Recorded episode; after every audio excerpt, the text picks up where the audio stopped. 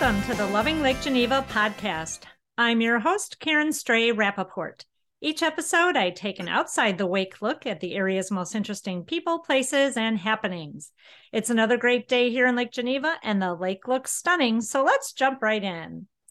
Well, many people don't realize that the revolutionary fantasy role playing game Dungeons and Dragons originated right here in Lake Geneva. And joining us today is Luke Gygax. Luke's father, Gary, was the creator of Dungeons and Dragons, and Luke is carrying on his legacy in many ways. Welcome, Luke. Hey, thank you, Karen. It's a real pleasure to join you today. Well, we're so happy to have you here. I know, you know, the locals all know that that Dungeons and Dragons originated here and are very familiar with your family. Um, but not everybody knows. I mean, Lake Geneva's famous for a lot of things, and this is a big one. But before we talk about kind of how it got started here in the basement of your dad's home, to try to explain Dungeons and Dragons to people who haven't played, I, I think I have not played, but I have done a lot of research on it. I know a lot of people who have and to try to explain what it is seems very very difficult because it's so complex. Can you kind of just for people who have no idea what it's about can you kind of try to explain you know what dungeons and dragons is? Yeah absolutely. I, I would say that there's uh, it can be intimidating when you look at a rule book that has hundreds of pages and you're thinking oh my gosh do i have to memorize that? No you don't. Essentially at its heart it's storytelling um, the game is revolutionary in many ways, but but the basis of it is something central to our who we are as human beings, it, it, and that's and that's storytelling. And the way that Dungeons and Dragons is different, say, than reading a book, is you have agency uh, in the story. You and the person who controls the story, the game master, referee, or in Dungeons and Dragons they call it the dungeon master.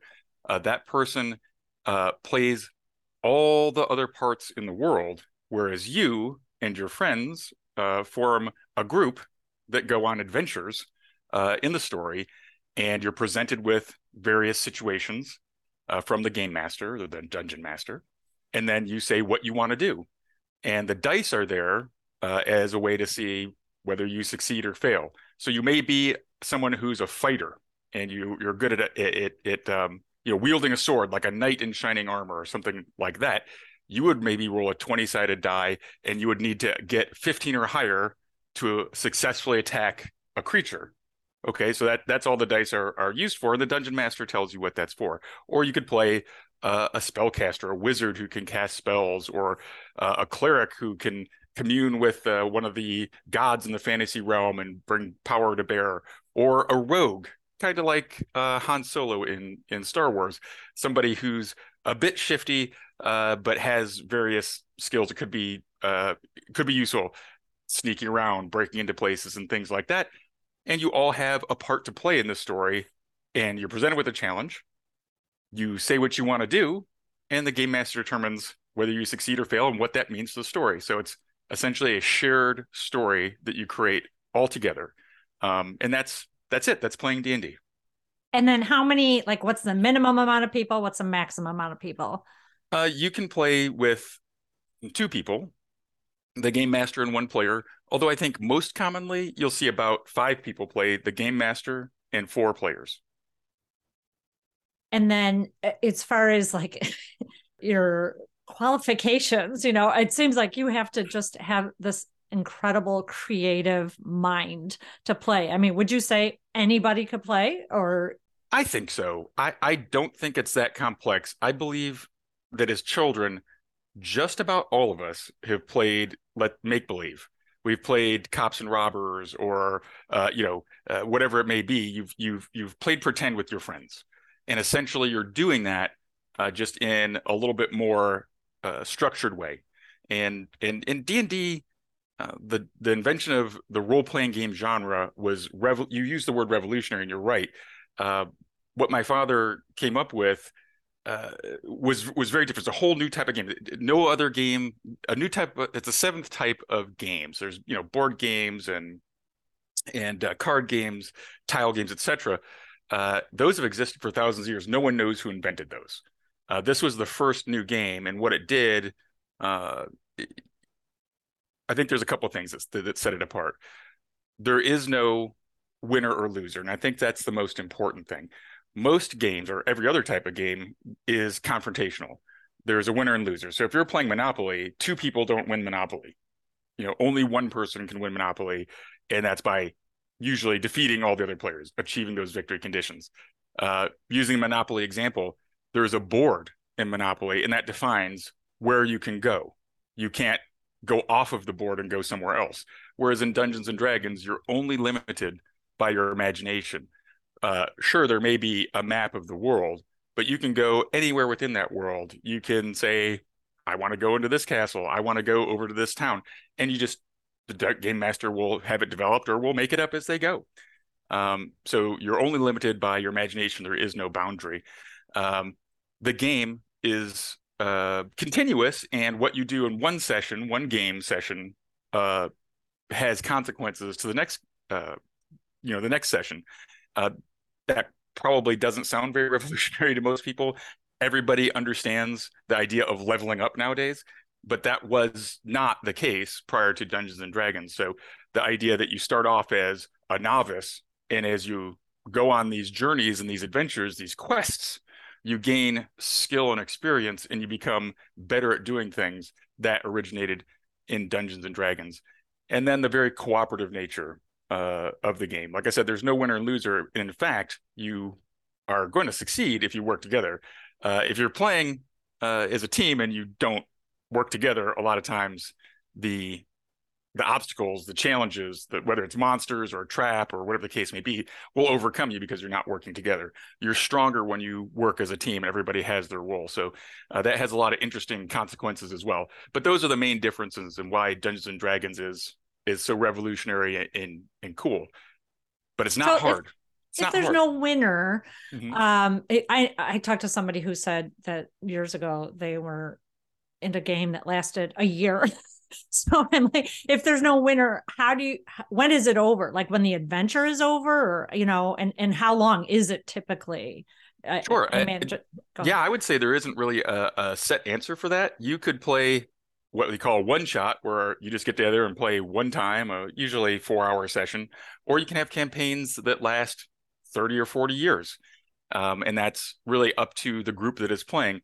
And what defines the end is, uh, uh for me, typically, typically your your characters have gotten have run through a storyline. It's almost like uh, a series, like a series on TV at some point you've kind of explored these characters and uh, their situation as much as you can and it loses interest in continuing it right so you end it and you start a fresh one you start a new series uh, with with different characters and you go in a different part of a or a new fantasy world or even a science fiction world or you become detectives or you you know play other games uh, that deal with horror or or something like that or a mix of uh, science and uh, fantasy. There's there's so many role playing games uh, out there now, but Dungeons and Dragons is the grandfather of all of them.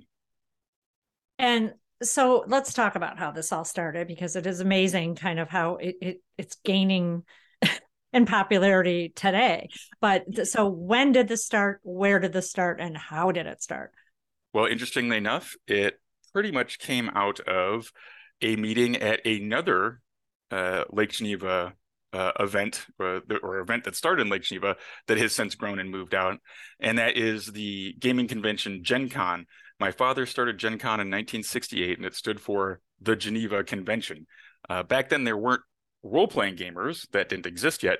There were war gamers, so they would reenact historical miniatures battles and play board games with little cardboard chips that would reenact World War One, World War Two, the Civil War, Napoleonic scenarios, and uh, it, it, was historical reenactment.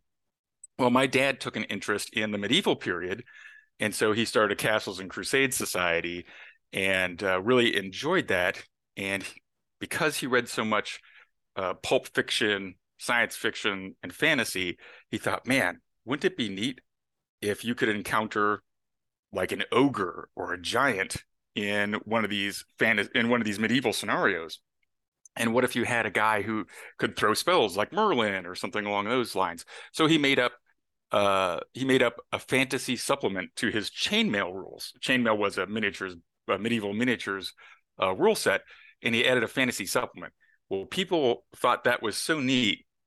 A guy in Minnesota named Dave Arneson uh, made uh, a game where he used the fantasy supplement as a basis and took a group of his players into an underground scenario and they fought these fantastic creatures. So he talked to my dad at a Gen Con and shared that idea with him.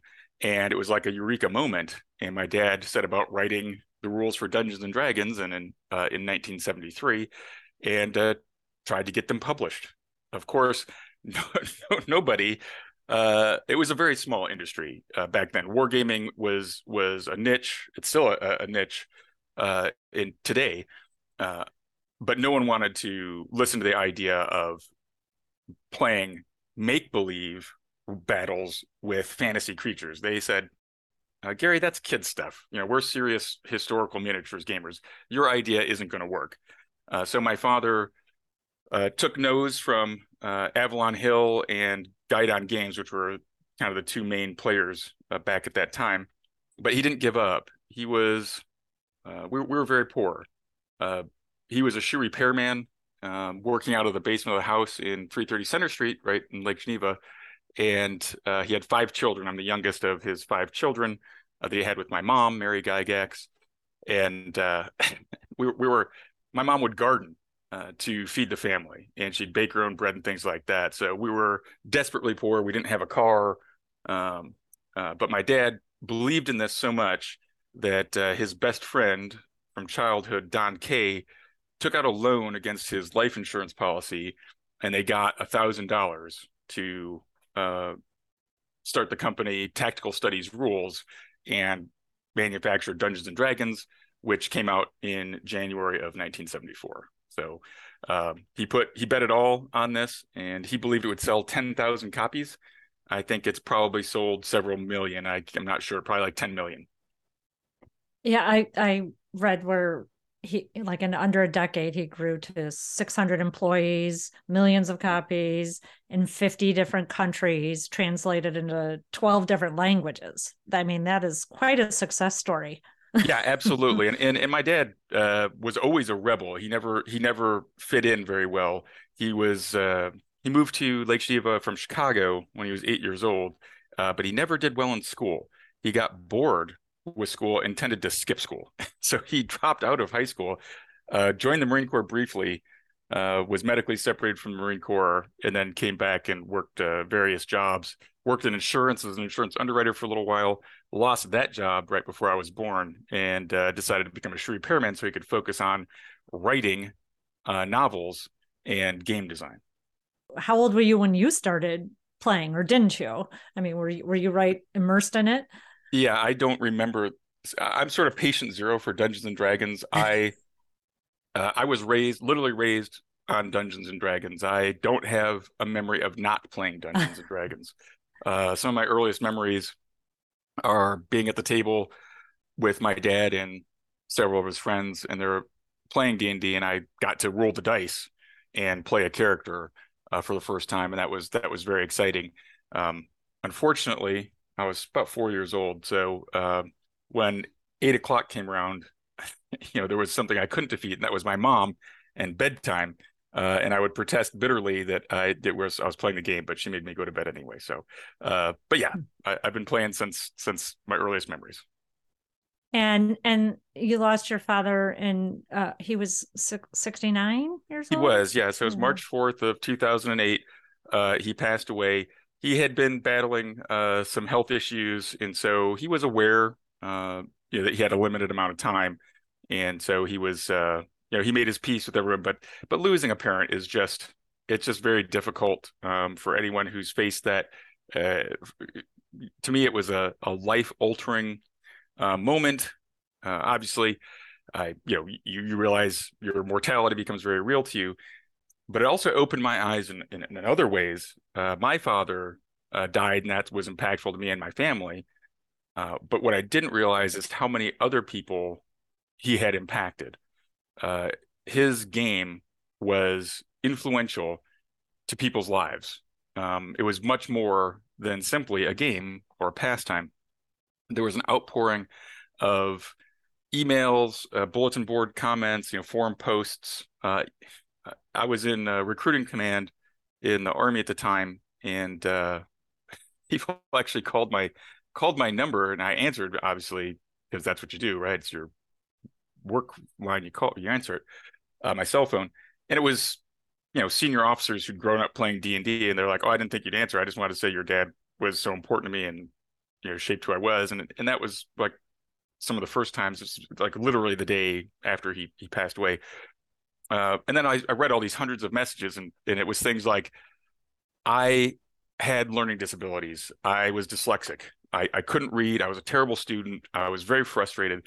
But I saw these people playing this game and having fun and I saw the amazing pictures on the cover, the artwork, and it, intrigued me. And I decided I'm going to figure this out. And so they picked up the book and they had the determination to overcome uh, this the learning disability. And then they said, and now I'm a doctor or a lawyer or whatever it is, right? They they it helped them overcome that. Others faced some trauma in their lives, uh, whether it was uh, parents that maybe were alcoholic or uh, uh, sexual abuse in the uh, of some nature of some kind. And what they would say is that dungeons and dragons not only helped me uh, you know escape for a time it helped me learn how to advocate for myself that i was powerful that i could take charge that i could be uh, someone who speaks up that i could be someone who defeats you know powerful enemies. And you know does good. I can overcome things. And now you know i was I, i'm i'm a functional human being. Or even something as simple as i was painfully shy and this gave me a way to interact with people that i felt safe and could do. And i practiced it. And by practicing this role i, I was able i learned to overcome this fear. And now i've met my wife and i have a family. We i met i met him or her through gaming uh, so I realized uh, Dungeons and Dragons was was a, a really fun game and uh, gives a lot of enjoyment, and secondly that it had some, um, I don't know, I guess I'd say therapeutic benefits that really uh, helped people and became more than just uh, something like playing poker or playing chess or something like that. This became central to their life, and they formed bonds, strong bonds of friendship that lasted decades with the people that they shared this game with uh, because they learned so much about one another. And although you're overcoming fictional um, obstacles and challenges in the game, in your mind, it's not make believe, right? Uh, when people recount stories about their game, they don't say uh, to each other, "Do you remember that one game where I was playing this character and we did and they did this in the game?" they say, Man, do you remember when we went down into the cave and we saw that black dragon and you threw that disintegrate spell and killed it? That was awesome. Right? Mm. That's how they refer to it. So you, it's you. You you own you you are that character. And so you form a strong bond of shared hardships, kind of like a band of brothers uh, uh, analogy. And I think that is also an important aspect of of Dungeons and Dragons. That's pretty incredible that what an impact it's making not just on on society but but on the individuals like the personal stories like that that's pretty amazing. I read where your your dad was talking about once they continued a game like through the mail. Like he oh. said it was you know it's meant to be played in person but and i was fascinated by that. How do you do that over the mail like in the early days? But sure. uh, that's, yeah that's absolutely. So that uh not so much dungeons and dragons. That would probably have been games like board games like diplomacy. He did diplomacy by mail a lot. And if you think about it, there there wasn't cell phones. Making a, a long distance call cost a lot of money. That would be, you know, 50 cents a minute or something, which was a lot of money in the 70s, right? 60s and 70s. So what you would do is you would set up a board in your home and then everybody would write down their turns and send it into a, the referee and the referee would would then reveal to everybody here's where all the pieces moved then on your board at home you'd make the moves you'd look and then you'd write what your next move was and you'd send it in every week or something like that so it's like a really slow uh, uh, game that you would play on the internet today, right? But that's what it was replicating. That's devotion and patience. It is. Yeah. These, well, this was very, very, this was a small group of people who did this. And I'm telling you, D and D was pretty much reserved the the the purview of nerds uh, back in that day. And now nerd, it's funny. People say I'm a nerd and they say it proudly, right? The nerds oh, have inherited sure. the earth, right? That's the, right. Yeah, the geek the geeks have inherited the earth, I guess is is, is the saying. But uh, you know, I'm I'm 52, so I remember uh, when playing D and D was not cool when I was in high school, right? That was that was a thing that that nerds did, and uh, you know, you'd you'd be looked at looked at kind of funny, like, oh, what kind of you know, oh, do you like you, you sit in your basement all the time, and you know, you don't play sports or whatever the case may be.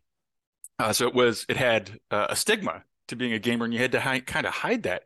And it's just amazing today how uh, that is absolutely the opposite, and people, a lot of celebrities play, and uh, you know, everyday folks uh, play D and D, and kids kids are raised to accept and I think that fantasy uh, and gaming is a completely normal part of life, um, which which was very much not the case in the late 70s and early 80s. There was something called the Satanic Panic uh, that a lot of people have forgotten about, but uh, people thought that Dungeons and Dragons was from uh, from the devil, and that uh, by playing it you would uh, become some sort of Satan worshiper and you know end up doing horrible deeds and sacrificing people. And it was it's really laughable now but it was serious to people. A lot of parents uh, wanted to protect their children and so they would take their d&d books and throw them away. Uh, i've heard hmm. that story numerous times. Um, but that's that's a whole nother topic. It's pretty interesting. Uh, and it's just fun to look and, and, see how society has changed from you know 1974 to uh, where you know 2023 49 years later. Um, but D and D is is still here and stronger than ever, which is amazing. For sure. I mean, so you know, I was a big Stranger Things fan, and obviously, right. it, you know, it, it, there was a big role of Dungeons and Dragons in there, and then this new movie that just came out. Like, it, I have not seen the movie. Um, eh, all all these new things that are coming out. I, I mean, how do you feel about them? Like, are you proud of that that that's carrying on, or does it bother you that like you kind of don't have total control over it to make sure you're preserving it the way it should be? Well yeah i mean i guess there's uh, it's bittersweet in a sense uh, because uh, certainly people go oh your dad created uh, dungeons and dragons. You must be fabulously wealthy. Unfortunately no. Uh, my father lost his company in 1985 and all of the uh, ip belonged to the company right? So there's a hostile stock takeover and he lost it and he spent you know about a million dollars fighting to get his company back and lost. Mm. So um, I I joined the army and sent myself to to school, and I have I make zero I make no money off of uh, Dungeons and Dragons whatsoever. Uh, so other than a feeling of pride that um, the game my father created is still there uh, and is bringing happiness to so many people, and also positively uh, helping out folks with uh, PTSD, learning disabilities, uh, special uh, special education uh, teachers are using it. Um, uh, some people with on the autism spectrum, some uh, counselors use it to assist um, their their kids or that they're helping out. So other than that, um, which is honestly a huge, it's become a major part of my life. I take a lot of pride from this. It's a lot. I'm, I'm a lot of. I'm really humbled, honored, uh, to be able to carry forward this legacy. And my goal is that my father is remembered and that his his name uh, uh, doesn't fade away into history because I truly believe that that he changed the world, and it started right in Lake Geneva. And I would really like to see the city embrace that and uh, make some sort of central uh, whether it's a statue or or a monument or something, I'd like to see them em- embrace Gary Gygax. Probably, uh, I would say, arguably, the most influential person who ever uh, came from Lake Geneva. Certainly, Dungeons and Dragons is the most influential thing that uh, has has come from Lake Geneva. Absolutely. And I, I know one way that you're honoring him is um, GaryCon, which is held right here in Lake Geneva. Can you explain what that is about, when it is, and how many come and where they come from? Sure. Yeah, absolutely. So uh, GaryCon came out of a very sad event, and that was my father's funeral. Uh, so, like I said, I was I was shell shocked, as I think almost anybody is when they lose a parent.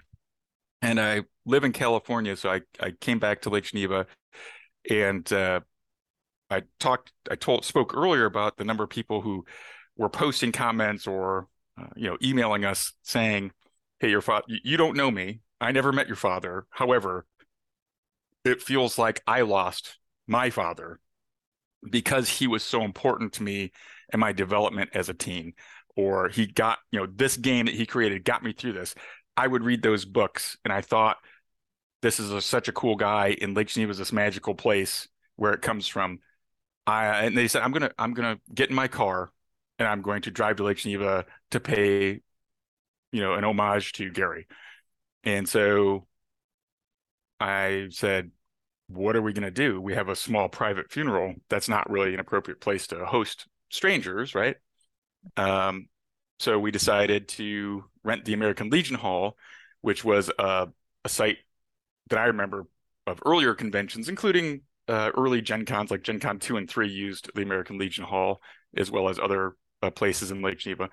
And so we just basically had uh, a memorial gathering there after the funeral where we played the Dungeons and Dragons cartoon, the Futurama episode my dad was on. Uh, we brought uh, food and drink uh, to pet to share. we set up a podium and a microphone in case anyone wanted to tell a story about my dad uh, and share it with the group.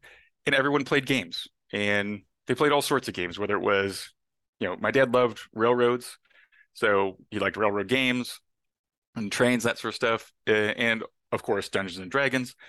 And we all had fun and talked and remembered my dad by doing something that was that he loved so much in life, and that's gaming.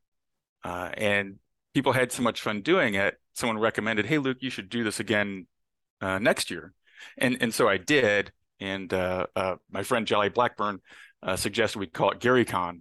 And Jolly's the creator of um, a comic book called Knights of the Dinner Table, and they have a convention there called GaryCon, which is sort of their their Gen Con, uh, the big the big gaming convention in their fictional cartoon world. So uh, I called it GaryCon, and I just threw a game day. I didn't. It was free. I didn't charge any money. I just figured I would spend you know a couple thousand dollars and then invite people to come uh, and and have fun. Well, and they did. About 175 people showed up, and they said, "Well, you can't just pay for this." So people started donating money to me, and they, you know, some people stopped at five o'clock and held an impromptu auction and sold various things, whether they drew some art or sold an old book. So I ended up with like 400 more dollars than I spent uh, on the show and I, or on the gathering. And so I didn't want to put that in my pockets. So I started a company and then uh, it grew from there. And the next year was, I moved to the, the, I guess it was called the Ridge back then. And we had 240 people and 400, 500. We got too big for that place. We ended up at the Grand Geneva, which is kind of, uh, it's kind of interesting because that's where Gen Con 10 was. So it's kind of following those footsteps. Uh, we've been there since 2016 and we had about 1,200 people come to that show, and we just finished uh, our show. It's every year in March as a you know memorial to my father, and uh, this year we had 3,000 people who attended, which is our the most ever, uh, and we had people from all over the world uh, spain ireland uh, i think there was somebody from australia. Uh, we've had people from thailand who who come china certainly plenty from canada uh, as well uh, but all over the United States. So uh, it's it's I guess it's for people who what what I think is funny is it's really a, a journey of that you have to plan. It's not easy to get to Lake Geneva in March.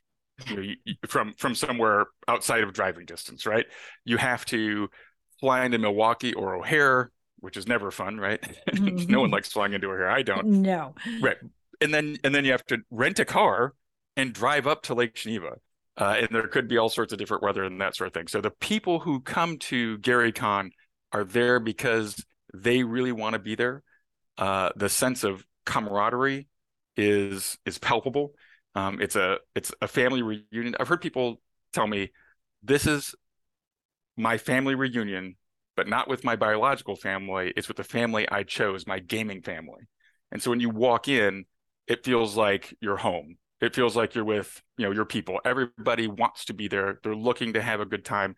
They're appreciating not only the roots of uh, the RPG industry, there's also all the new games that are there. And we have a huge vendor hall now uh, with about 60 different companies that are represented. So it's huge, huge for me. I mean, not not huge for you know giant uh, Las Vegas expos or something like that, but uh, it, it, we fill up the entire uh, the entire uh, Grand Geneva campus, all their uh, spaces and hotels, and we fill up the surrounding hotels as well, the Comfort Suites and the Fairfield Inn and and several others, uh, with people who are coming from far away to make this pilgrimage to Lake Geneva to kind of be in this sacred ground and celebrate the life of uh, Gary Gygax, the you know the founder of role playing games all of us uh, who live locally, we always know when it's coming, when you're all here, and then when you all leave. Like it's exciting energy, and it's all over, you know, the papers and social media, and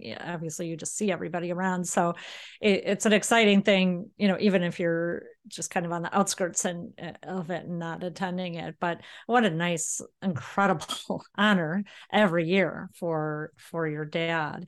And I I know you you have something a, a, kickstarter that you're launching just just recently correct? Absolutely. Yeah on tuesday um, i uh, kicked off a I kicked off a kickstarter. I launched a kickstarter mm-hmm. campaign uh, for a dungeons and dragons scenario uh, that i wrote called the fate of Chentoufi so uh, i retired from the army last year and decided i would uh, not only run Gary Con but follow my dad's footsteps to a certain a certain extent by doing some creative work. So I formed a company called Gaxx Worx, uh, and that's G A X X W O R X.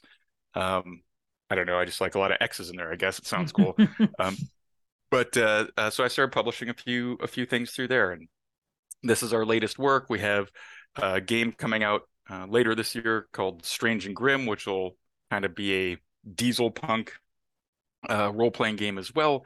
Uh, but it's very exciting. So if you want to if you want to check out my Kickstarter, uh, you can just search Fate Fatish and Tufi Kickstarter, and I can I'll give you the spelling all that stuff. I'm sure you can put it in your in, in the caption there.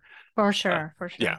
How has it changed the game and the games changed over the years to you know from where it began to where it is now and and is that all a good thing in your opinion or is some of it uh, positive changes some of it not so much how do you feel about how it's evolved over the the last couple decades it's definitely evolved from the 1970s to uh, you know the 2020s and that's natural. I would think if something didn't evolve, that'd be crazy. This is a social game and society changes.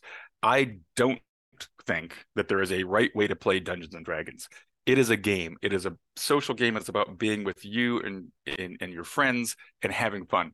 So if you want to play play uh, and highlight certain aspects of Dungeons and Dragons in your campaign with your friends and everybody loves that, I think you're winning. That's that's awesome. Uh, so I don't have any any skin in this game or any edition wars or any of that sort of stuff. So the way that you can maximize your fun is what I think is best. Now, to answer your question, how it's changed, I think uh, it came out of a wargaming tradition. So uh, it was a bit more, um, I, I, would say adverse. I don't know if adversarial is the right way to, to say it, but it was more deadly, right? It wasn't so role playing heavy. It was combat heavy.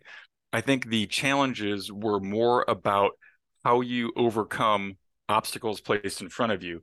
And it was a lot of underground exploration in these dungeon mazes that were there. Some wizard created a maze and it's populated it with, you know, uh, monsters that you'd have to go through, and then there'd be treasure hidden in there. Uh, so part of that was figuring out the puzzle of the map. You had to draw the map and figure out maybe where things were and find your way in and out uh, successfully, right? And do a lot of combat. Then that changed, and they added more skills uh, into the game so that you didn't everything wasn't just talking it through or or hitting it with a sword or using a spell. You you got to you know use some skill sets. Oh i'm going to try to make this thing or i'm going to try to heal somebody you know their wound without using magic or whatever the case was or make an athletics check to jump over something and and, and avoid a, a conflict or whatever that may be however you use those skills. And people decided they wanted to do more talking and storyline development. Um, i suppose the origins of that were in uh, my dad started a, a famous group of were called modules or adventure scenarios uh, against the giants and then uh, the drow. And that was the first time where there was really a storyline. It wasn't just a random uh, maze with monsters in it. There was a reason. You were sent by the duke or something like that to go investigate why are these hill giants suddenly raiding the area? Can you go like figure out what's going on and stop them? And so you go and you find out oh hey they're in league with the frost giants. And you go to the frost giants they're in league with the fire giants. Well that's weird. Let's go see what's going on. Let's pull this thread out. And it turns it, it turns out that there's this new uh you know new species of dark elves who live deep under the ground. They've been bashed deep under the ground and they are manipulating the surface dwellers to create problems right so you have to go descend down into the depths of the earth and defeat these evil uh, worshippers of the uh, Lolth, the uh, demon queen of spiders, which is creepy, right? Everybody hates spiders anyway, uh, and and do that. So people had so much fun with that storyline that that started introducing more of that, more of that, and you have uh, more dialogue and figuring out clues and puzzles as opposed to simply uh, doing, uh, you know, overcoming uh, mechanical traps uh, and uh, fighting creatures to, you know, you know overcome or achieve the success. So so in that way i think it's become more role playing heavy versus more combat heavy. And that's what i see. And it's also less deadly. In oh, the old okay. times if you made a mistake or you just had a bad die roll uh, your character that you'd spent perhaps you know a couple years developing could be gone. Like oh your character's dead. Sorry. Nope. They were disintegrated. There's no way to bring them back. There's no way to resurrect them. Uh, now it's very hard to uh, they make it much harder to uh, destroy, you know, uh, kill a character uh, because I think the focus is more on um, uh, high adventure and you know big high adventure and powerful characters as opposed to being a little bit more gritty and real. So that's my assessment. And so, so what if somebody's listening to this and has never played it, and after listening to you, they want in, they want yeah. to start playing? Like, how how how do they know where to go and how to start? Well, if you're in Lake Geneva, there's a store called Lake Geneva Games, uh, and you can go down there and you can probably talk to somebody who'd be willing to to show you uh, uh how to play. Uh, there's also uh, organized play um, for Dungeons and Dragons through Wizards uh, through Wizards of the Coast, the people who own uh, Dungeons and Dragons now. Uh, so I think they will have various. Uh, honestly, I, I don't I don't know. I'd probably look look at Wizards of the Coast and, and find that. But honestly, the best way to do it is to find uh, somebody who plays, and by doing that, by going to your local hobby shop, finding where that is, and just asking somebody, "Hey, can you show me how to play?" Um, if you can't do that, there's nothing near you. You can get on YouTube and you can look at various live plays probably the biggest one is called Critical Role. Really amazing group of people, very very good good good folks uh, who are voice actors. So they're all professional voice actors. So they have a great background in uh, theater, right? And and so they make a very colorful game. It can be a little daunting for somebody who's new, but if you watch them, you'll get the idea of how a game of Dungeons and Dragons works, and you can uh, pick up a starter, you know, the starter rule set, read through those, get a couple friends, and try a starter a starter adventure. There is no right or wrong way to do it. As long as you're having fun, it's okay. And if you make a mistake, just roll with it. So that that's what I'd say. Just do it. Don't wait. It doesn't have to be perfect. You're going to learn as you go and have fun. Well, perfect way to end. Although I could talk to you for hours. I mean, you know, when I started reading more and more, I, just went down this rabbit hole of like there's there's so much information and so much history and so much current stuff out there. It, it's really fascinating, and um, we'll put up as much information you know as possible on the website. And I cannot thank you, Luke, enough for taking the time to do this today, and also thank you for your service. It's absolutely my pleasure. It's uh, something I'm passionate about, and I love to share it with other people. Well, thank you. And as always, thanks to the listeners for letting me share my love of Lake Geneva and the wonderful people who help make it so special, like Luke and, of course, his father, Gary. I'm Karen Stray Rappaport. Join me next time as another guest takes their place in the sun. Bye for now.